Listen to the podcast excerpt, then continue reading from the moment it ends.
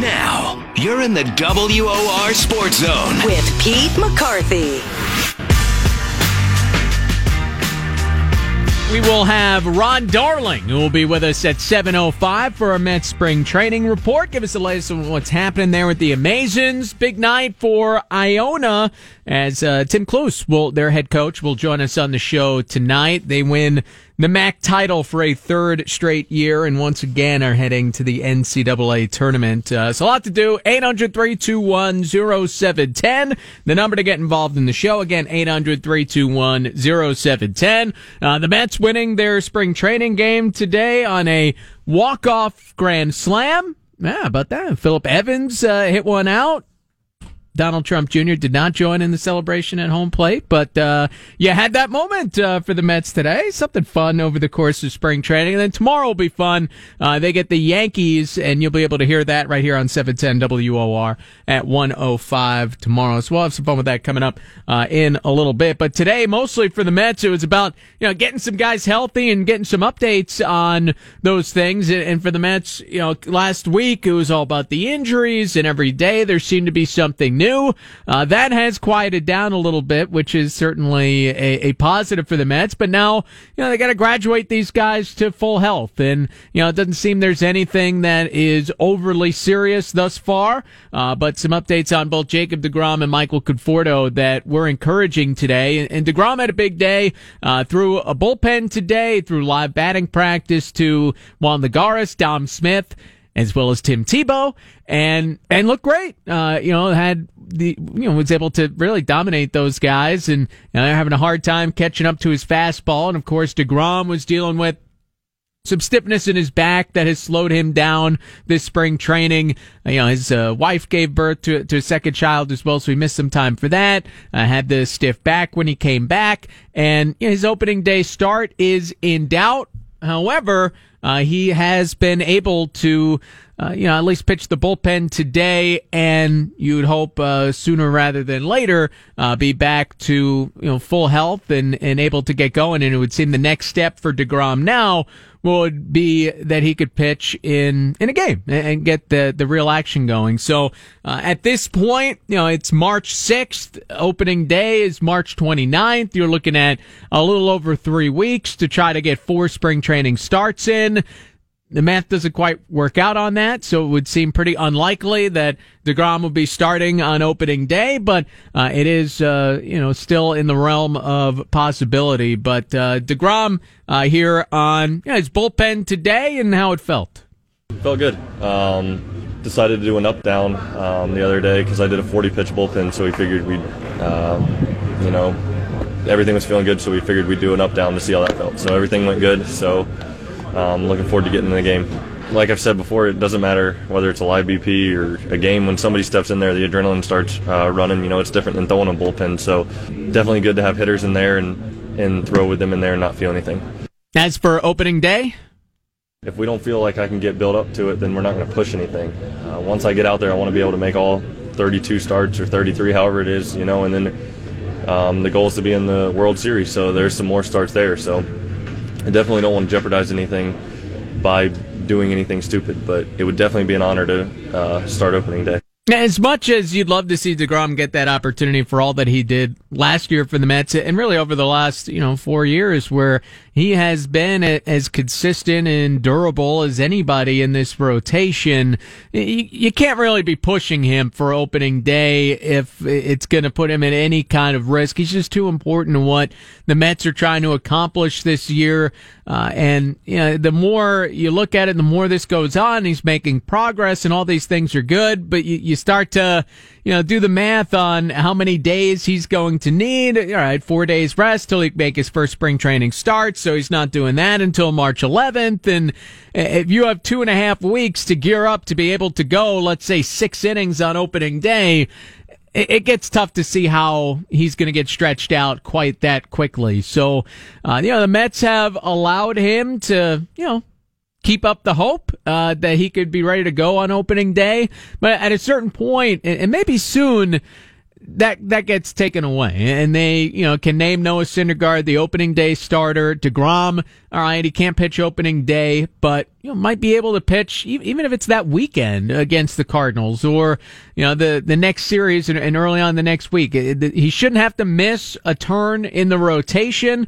But hustle him back just for opening day at this point with, you know, the Mets trying to be competitive this year and with them, you know, again, needing to get off to a, a good start as well, uh, to try to, you know, get people amped up and believing in this team. And I'm sure, you know, the team itself needs a little bit that after a 70 win campaign last year.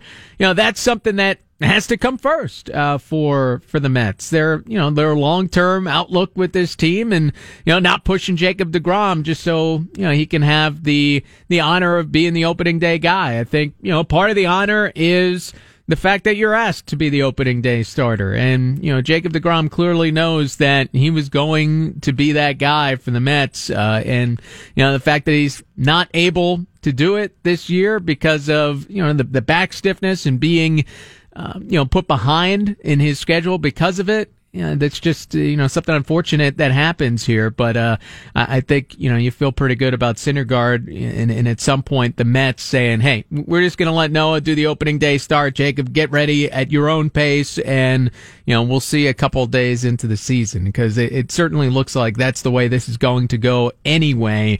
So why not just make it official sooner rather than later, um, and you know keeping Degrom you know strung uh, strung along here, uh, and then you know maybe even more importantly than Degrom and and him having a successful bullpen today, Michael Conforto was able to take batting practice, live batting practice for the Mets, and you know he's had that he had the shoulder surgery this off season. Uh, it was a scary looking injury last year when just on a, a standard swing, uh, the shoulder popped out of the joint and you know, needed some work done on that to get it fixed up. The Mets have talked about May as being a realistic landing date, but it, seems there has been some more optimism. He might be able to get back a little sooner. The New York Post uh, hinted at that this past weekend.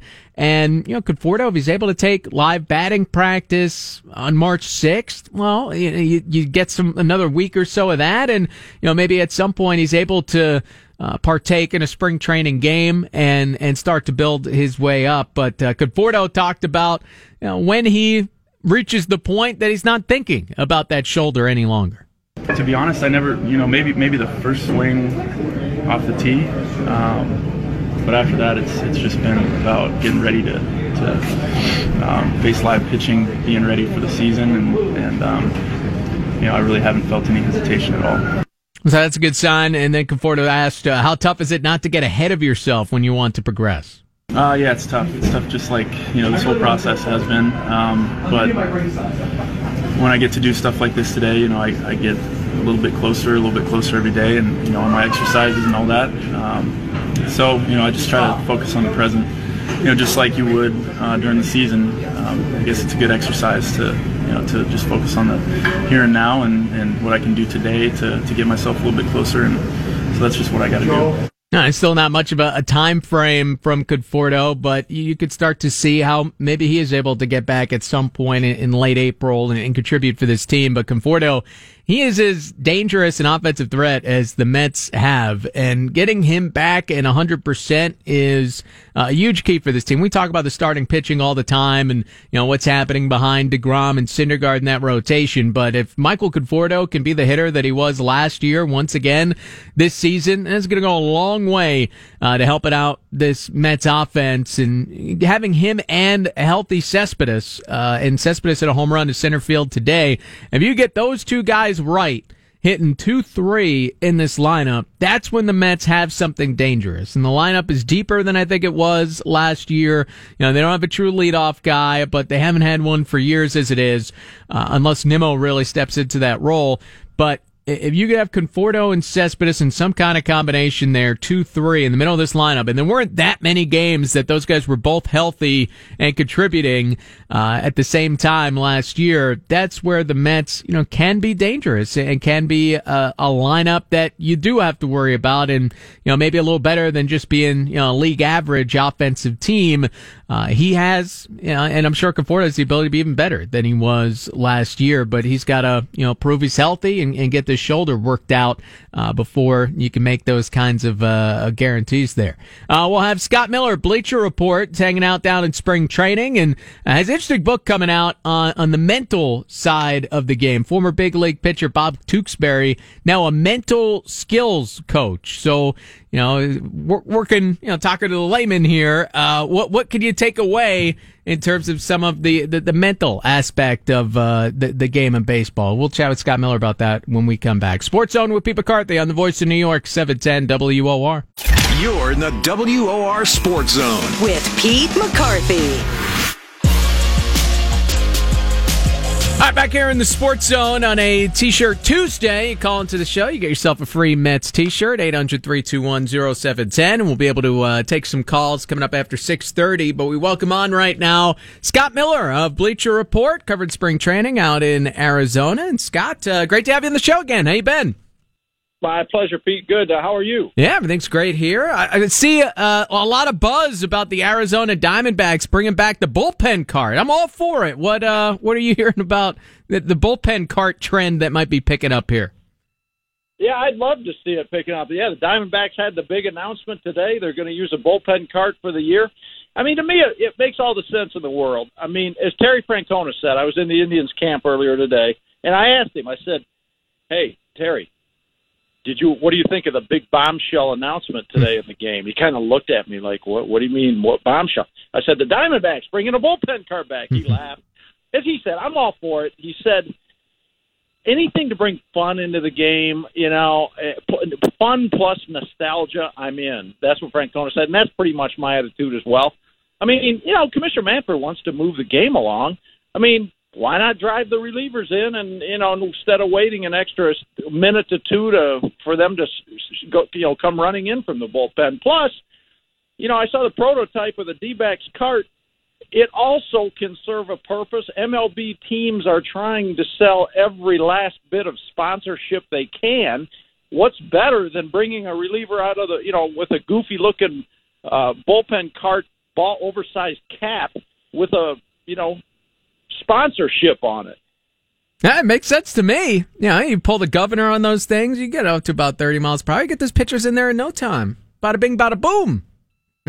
yeah, right? Yeah, I'm all, I'm all for it as we uh, chat with Scott Miller right now. You, you, got a book coming out in the next couple of weeks. Uh, you, you, got to, um, you know, sit down with Bob Tewksbury. 90% Mental is the name of the book. An all-star player turned mental skills coach reveals the hidden game of baseball.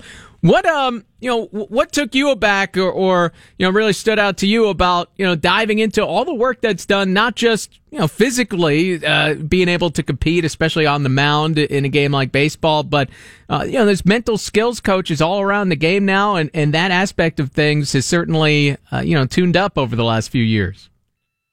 Yeah, it has. You know, it's, it's a subject that interests me, uh, Pete. And you know, Tewks is a, a good guy. He's he's got a great sense of humor and you know, it really intrigued me that he, you know, I think it's 23 of 30 teams now have mental skills coaches.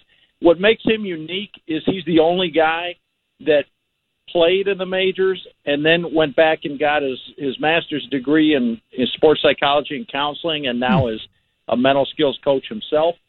Uh, spent, you know, after an all star, well, a 12 or 13 year career in the majors, he was an all star in '92 with Cardinals you know, he was Boston's mental skills coach for about 12 years, and and now he's entering his second season as the Giants' mental skills coach. And I think, um, you know, you go back to the 80s. Remember, it used to be in baseball, people say, "Oh, you can't lift weights." You know, coaches, management would tell players, "Don't lift weights." And then in the 80s, we saw that change. Players started lifting weights. You know, their their training changed, and then after that, you know, in the last decade or so, we've seen people get real smart in the game about nutrition, right? I mean, now they serve healthy meals in the clubhouse. Players have personal chefs, and nutrition's changed. And now it's almost, I think, mental skills is the next frontier in the game. And um, it was interesting. You know, Tewks has some great old stories from when he played. We've got some, you know, what I think are great funny stories in there about, you know, Catfish Hunter and the old umpire Doug Harvey, and some some good, you know, old baseball stuff. And and it goes through his career, but also what he's done as a coach. And four guys in particular who are really good opening up to me about all the work they've done with Tewks. A couple of Chicago Cubs, Jon Lester and Anthony Rizzo. He's been instrumental in their careers. Uh, Cleveland Indians All-Star reliever Andrew Miller and uh, Los Angeles Dodgers uh, starting pitcher Rich Hill. So there's there's some old baseball stuff in there, some new baseball stuff, some some uh, you know mental skills, thoughts, and techniques that even laymen like you and me, Pete, can uh, employ in our lives, and you know maybe help us be a little more clear-headed. Yeah. Uh, how about uh, you know, how about Tewks though? Like if he knew now, you know, had his knowledge now, you know, back when he was playing, you think that would have benefited him a big way, or would it be like you know paralysis where you you know too much at that point about how your mind is working in when you're in the middle of competition? Yeah. You know, I think to a degree. Uh, you know, he he he's always been interested in the subject, and he actually was ahead of the curve, and he employed mental skills in his game. Uh, you know, even when he played, and you're right. Had he known then what he knows now, probably could have been an even bigger help. But even even then, I, you know, he, he when he came up, he had a pretty good arm. He, he threw fastball in the 90s, but he hurt his shoulder early on, and throughout most of his career, his fastball was like maybe 88 miles an hour tops. I mean, he was able to kind of get by and carve out a really nice career for himself, uh, largely because he he he was so in tune mentally. He outthought hitters. He he he had historically good control, almost like a poor man's Greg Maddux, you know, in terms of putting the ball where he wants it, and also outthinking hitters. Mm-hmm. Uh, obviously, I say poor man's Greg Maddux because while Tewks was an All Star Maddux obviously is a Hall of Famer. Yeah. Yeah, and uh, you know, uh, uh, check out the book "90 Percent Mental." An all-star player turned mental skills coach reveals uh, the hidden game of baseball. How about what's happening out there in Arizona? We really focus on you know the Grapefruit League, talking Mets a, a lot on the show. Um, you know, there've been uh, you know a camp or two that that's impressed you along the way with what you're seeing out there.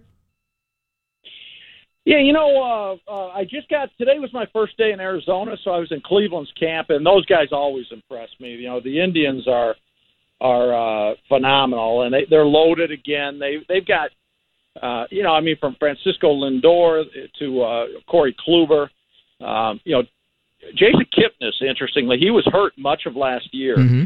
and he is having a terrific spring. And you know, obviously, you, you can't place a heavy emphasis on spring numbers, but Kipnis, I think, hit his sixth home run of the spring today. So if the Indians could get a healthy and productive Corey Kluber to contribute over 162 games, they're going to be even better than they've been. And, um, you know, I did a two week run in, through Florida. Actually, I was in Port St. Lucie for a time, and, and, you know, I mean, I know around the Mets world you want to be cautious, but boy, you know, Syndergaard, Harvey, people forgot about the Mets last year, and you know, rightfully so with all their injuries. But if their rotation's healthy, you know, people better not sleep on the Mets.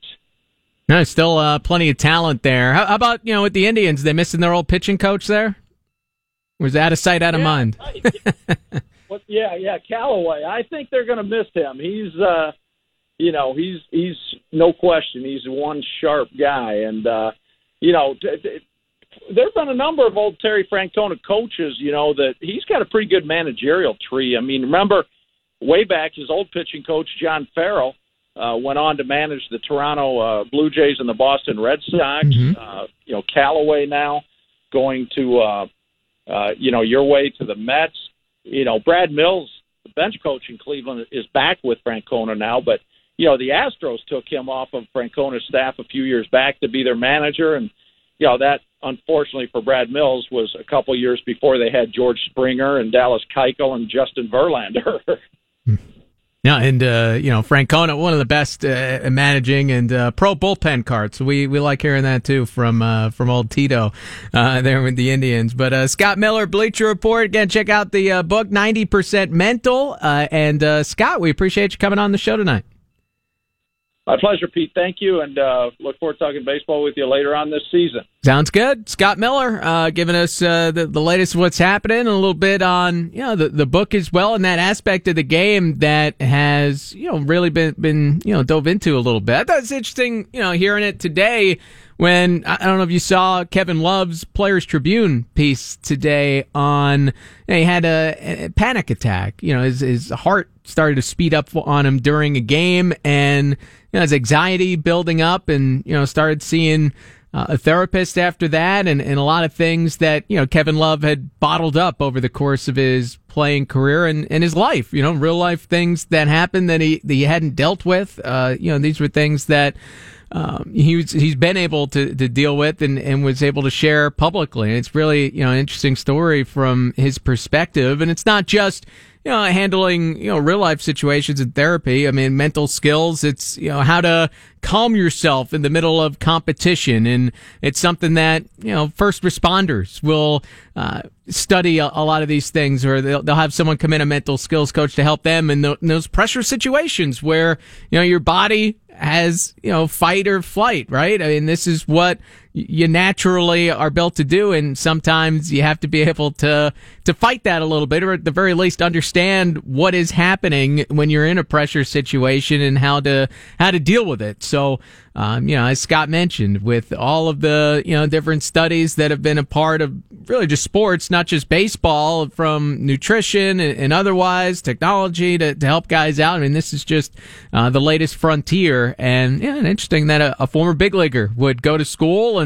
uh, you know, figure this out and become a mental skills coach and have, you know, certainly a different perspective than anybody else would have. It's one thing to say, well, this is how you probably feel in a competitive situation versus, you know, Tewks who'd be able to say, yeah, I, I know where you've been and, uh, this is what's happening. Uh, 800 321 0710, the number to get involved. Uh, we'll take some phone calls when we come back. It's a t-shirt Tuesday. We've done this, uh, most of the off season. Every Tuesday night, you call into the show, you get on the air and you win yourself a free Mets t-shirt. You're allowed to win once a month. We got a lot of different shirts. So 800-321-0710, the number. Uh, we could certainly talk some baseball for the next half hour. And then we'll have Ron Darling, SNY, former Met, uh, with us at 7.05 as part of our Met spring training reports. We look forward to that. It's a Sports Zone with Pete McCarthy on the Voice of New York, 710 WOR. It's the WOR Sports Zone with Pete McCarthy on 710 WOR. A T-shirt Tuesday. Call into the show. Get on the air. You get yourself a free Mets T-shirt. Uh, again, the Mets uh, an eight-four win earlier today, and some spring training action. Walk-off grand slam. Jason Vargas was the starting pitcher. Not a whole lot of uh, not much of a microscope on Jason Vargas this spring. Just you know, just being asked to take the ball every five days and, and put up some innings over the course of this year. And uh, Vargas, you know, able to pitch into the third inning today. Um, you know, he, he's going to pitch to contact. He's going to give up some runs. He's not going to be a Cy Young candidate like uh, some of the others you'd hope in this Mets rotation. But his job is to be what Bartolo Colon was a couple of years ago. Just someone takes the ball uh, on his given day, does it 30 times a year, and gives you six innings more times than not, uh, and you know far more often than not, and um, you'd be thrilled with that. And that's what the Mets need: something that is predictable in this rotation where so little of it is uh, truly predictable for the Mets. And, um, you know, one, another piece of good news injury wise for the Mets, uh, Amed Rosario, he's had some soreness in his knee, irritation in his left knee. Uh, he had an MRI today that came back totally clean. So Rosario day to day uh, with this knee issue that he's dealing with right now. One thing that was interesting though was, you know, he wasn't moving around as well as he usually does and, and, and was bothered by the knee a little bit. It's actually Jose Reyes who, uh, you know, called over the trainer and said, Hey, you know, take a look at Amed here. And, you know, young players don't want to talk a whole lot or, you know, be taken out of a game. They, they want to play as much as possible and, uh, they'll tough through some things that maybe they shouldn't. And Reyes, you know, his background, all the injuries that he had when he was coming up and a young player in the bigs. And, you know, that's, that's what you want, you know, Reyes around for when it comes to Rosario in terms of being a, you know, leader, mentor, someone you could look up to. But that's a perfect example of, you know, a thing that a veteran player can do to help out a younger player. Hey, don't keep playing on this if it's not 100% in the middle of spring training. It's not that big a deal. If you got to miss a few days, make sure you're okay and, and get this thing 100% and be ready to go. Don't turn something minor into something major and you know Reyes with uh, a little bit of an assist there, perhaps uh, for Amed Rosario. But uh, eight hundred three two one zero seven ten the number. Let's go voice some Mets t-shirts and talk some baseball. John and Elmont starts us off. What's going on tonight, John? Uh, nothing much, man. Thanks for getting us through this dog days of winter here up in New York. Yeah, man. Uh, quick question. Bad tomorrow, huh? you know, oh, it's going to be a rough one. Hope, probably, hopefully not. Hopefully they bat below the Mendoza line There you go. on the weather. um, who's the next prospect you see either in Double A or Single A that not this year or next year, but maybe in the future? You know, keep our eyes out looking for. Well, David Peterson would be the guy that comes to mind for me as the Mets' first round pick uh, last year, and he only threw an inning at Brooklyn, but uh, he'll be coming up through the pike, and, and maybe a couple years down the road, he could be a factor. Uh, more near term, Luis Guillorme has been. Uh, has been fun to watch. He's a tremendous defensive player. We, we all knew that, but he hit really well last year at Double A Binghamton. He's hit in spring training, and I think Guillorme is the guy who's opened some eyes. And you know, you say a year or two from now, I think Guillorme he'll make his major league debut at some point this year. Uh, at some point, he's going to have the opportunity. I'm not saying be an everyday player, but he'll be up and he'll be a factor for this team. So I, think he is someone that's really put himself on the map as more than just you know a potential utility guy, a defense first player and someone that you know might be a real factor and maybe has a shot to be an everyday player. The Mets have a lot of guys that are in that uh, in that mix, right? When TJ Rivera comes back from Tommy John surgery, is he an everyday player or not? He's kind of the opposite player as Guillorme, where TJ is offense first rather than defense. But you know they have some guys that you know have two really good tools or, or, or, really good on one side of the ball, but you know, you're not sure if they're going to make it as everyday players. Wilmer Flores is still in that camp in a lot of ways. Um, you know, he's, he's legit big leaguer, but he hasn't been able to break through as an everyday guy. He's got to find a position. Uh, so I, I think has been the one that has opened some eyes uh, clearly here in uh, in spring training. Chris in Jersey, what's up, Chris? Hello. Hey, Chris, how you doing tonight? Yeah, I'm fine. Yeah. Uh, I just ask uh, pertain to uh, Tim Tebow. Is he going to be a regular player uh, with the Mets? Well, he'd be a regular player with the Binghamton team. But Uh-huh. he uh, he might make it to the big leagues, but he's not going to be an everyday guy. Ah. Yeah, you know, and thanks for the call, Chris. But uh, you know, Tebow has um, Tebow played better than I would have expected for a guy who hadn't played since high school. You know what he was able to do in the minor leagues last year, but he is you know a 30 year old guy that hit about 220 at single A baseball last year. Uh, Sandy Alderson certainly not ruling out the possibility he gets a shot at the big leagues, and maybe that happens. But I think if Tebow's playing in the big leagues for the Mets, things did not turn out very well over the course of this year. And it will be, you know, if it's a, a quiet September and they're having another 70 something win season and they call up Tebow for a little bit of buzz or fun uh, at the end of the year, that's, that's what you're looking at from Tebow. Unless he starts really hitting for power. I mean, he's got a ton of strength and he's got power in batting practice, but unless you start seeing more of it in game action, he doesn't have a, you know, a role to, to really play. Uh, Joe in Valley Stream, what's up, Joe? Hey, how are you? I'm good. What's going on? I'm down here in Port St. Lucie, and I want to tell you about a story about Stephen Matz. Back in 1972, Jerry Koosman had the same thing when he gave up too much run, Mm-hmm. and they put him in the bullpen to straighten out his mechanics. Then he went on, became a 20 game winner back in 1976. Do you think they should put bull, uh, in the bullpen? I don't because I because Matz has been fragile in his career, and while he's not going to be pitching back to back days in the pen, I understand that.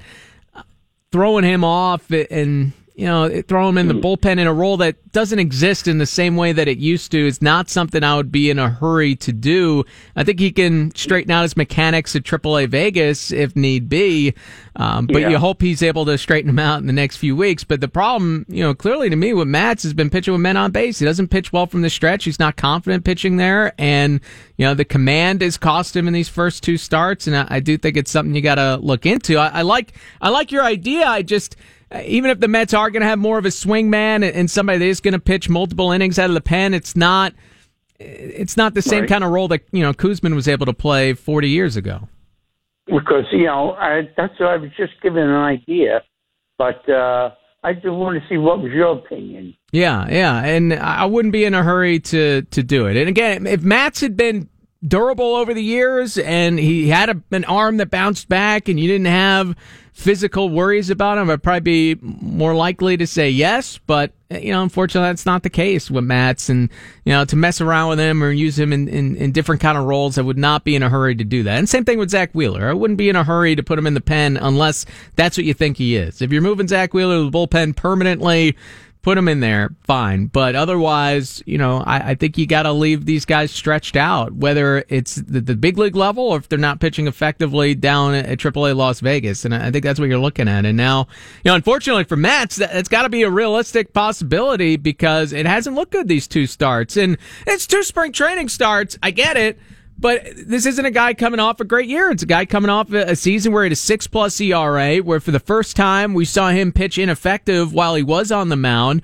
If you could look at, you know, the injuries as being the reason why he struggled, that might make sense. But he says he's healthy now and he's still not getting outs. And, you know, he's clearly trying to get outs because he keeps talking about the results that he wants to be able to see. So he's not out there just working on something and shrugging off these performances and wants to get outs. It's something that he is actually trying to do this spring training. Something he should be trying to do this spring training. Matz is something to prove here, and he still has you know a lot of ability and the potential to be an impact starter for the Mets here. But he has some things he's got to you know clean up and work on and and get right. And I think I'd rather see him you know keep trying to do that as a starter than you know push him off to the to the bullpen and and have him in a completely different role where you know you you might pitch you know, one day and then you don't pitch for two weeks and then you're pitching every second day and, you know, there's no consistency to it. Uh, Andy and Lynbrook, how are we doing tonight, Andy?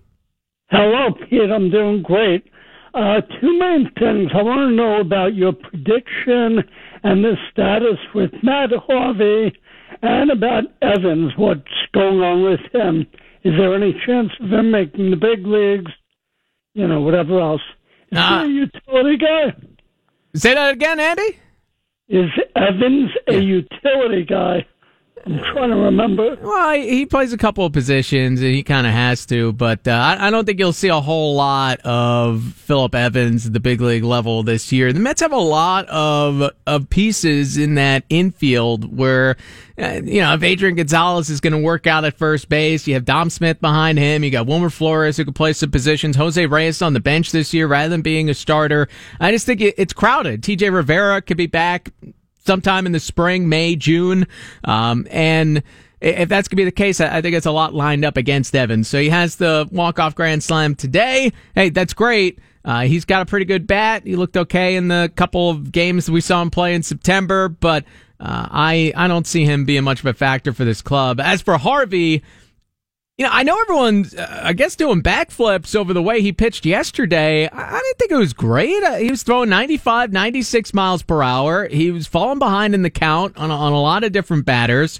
Uh, I he's got to learn to pitch. And to some degree, he showed that yesterday. He was able to get six ground ball outs, but I need to see that consistently. And I need to see, you know, the command really pick up and be what it was. The velocity, it doesn't seem like it's going to be back to 98 anytime soon. That slider that he had that you, couldn't even see as a batter, it doesn't seem that that pitch is going to be back at the level that it was. But if he can command and pitch, he could be fine. He could be a number four starter for this team, and I don't think he's going to be an all star. I don't think he's going to be a Cy Young contender. But if you're asking him to go out, start 25 games, pitch 150 innings, and do it with a four ERA, I think he's signed up for that right now, and, he still has the ability to do that. And that's the kind of pitcher he looks like to me right now. He doesn't look like he's bouncing back to being the Dark Knight in any way, shape, or form. And I think you know the part that you do worry about with him as well is just the mental side of it because you don't want to talk about last year. He wants to pretend it didn't happen and just, you know, move on from here forward. And I think that's concerning when a guy doesn't, you know, even want to acknowledge what went wrong in the past and deal with it head on, and instead is just going to ignore it. And you know, what's going to happen when you give up, you know, seven runs in three innings against the Nationals at some point this year? Is it going to be the same cycle that you dealt with last year, or did you actually learn something last year that you know can help you out? And that's a big question I think you got to have with Matt Harvey with the way that he is handling you know, some of the basic questions that are natural for a guy who had a six and a half ERA last year, one of the worst ERAs by you know a Met starter, and the worst ERA by a starter that had, I believe, it was uh, baseline ninety innings. Uh, that's these are fair questions and things that he should have dealt with on his own this offseason. So why not share them a bit rather than just ignore it pretend last year didn't happen? That that is concerning to me as far as uh, Harvey goes. But he needs the results. He got three scoreless yesterday. But uh, I, I, think you know number four starter, nothing special. You just want him to stay healthy and and and make this make the starts. Take the ball. That's what the Mets need. They got deGrom and Syndergaard at the top. You have Vargas who can take the ball as well. You have some high upside potential pieces in Wheeler and Matz, but I don't think Harvey is that high upside potential anymore. I, I don't I don't see that kind of stuff from him. 800-321-0710, the number. Again, 800-321-0710. Uh, we'll ask Ron Darling uh, what he thinks of Matt Harvey. He'll be joining us at 7.05 for the Mets spring training report, and uh, we'll, we'll have you know plenty of the Mets pitching and uh, Brandon Nimmo and much more. As uh, Ron has been seeing plenty of these spring training games, so we'll have him coming up again 7:05. Sports Zone with Pete McCarthy on the Voice of New York, 710 WOR.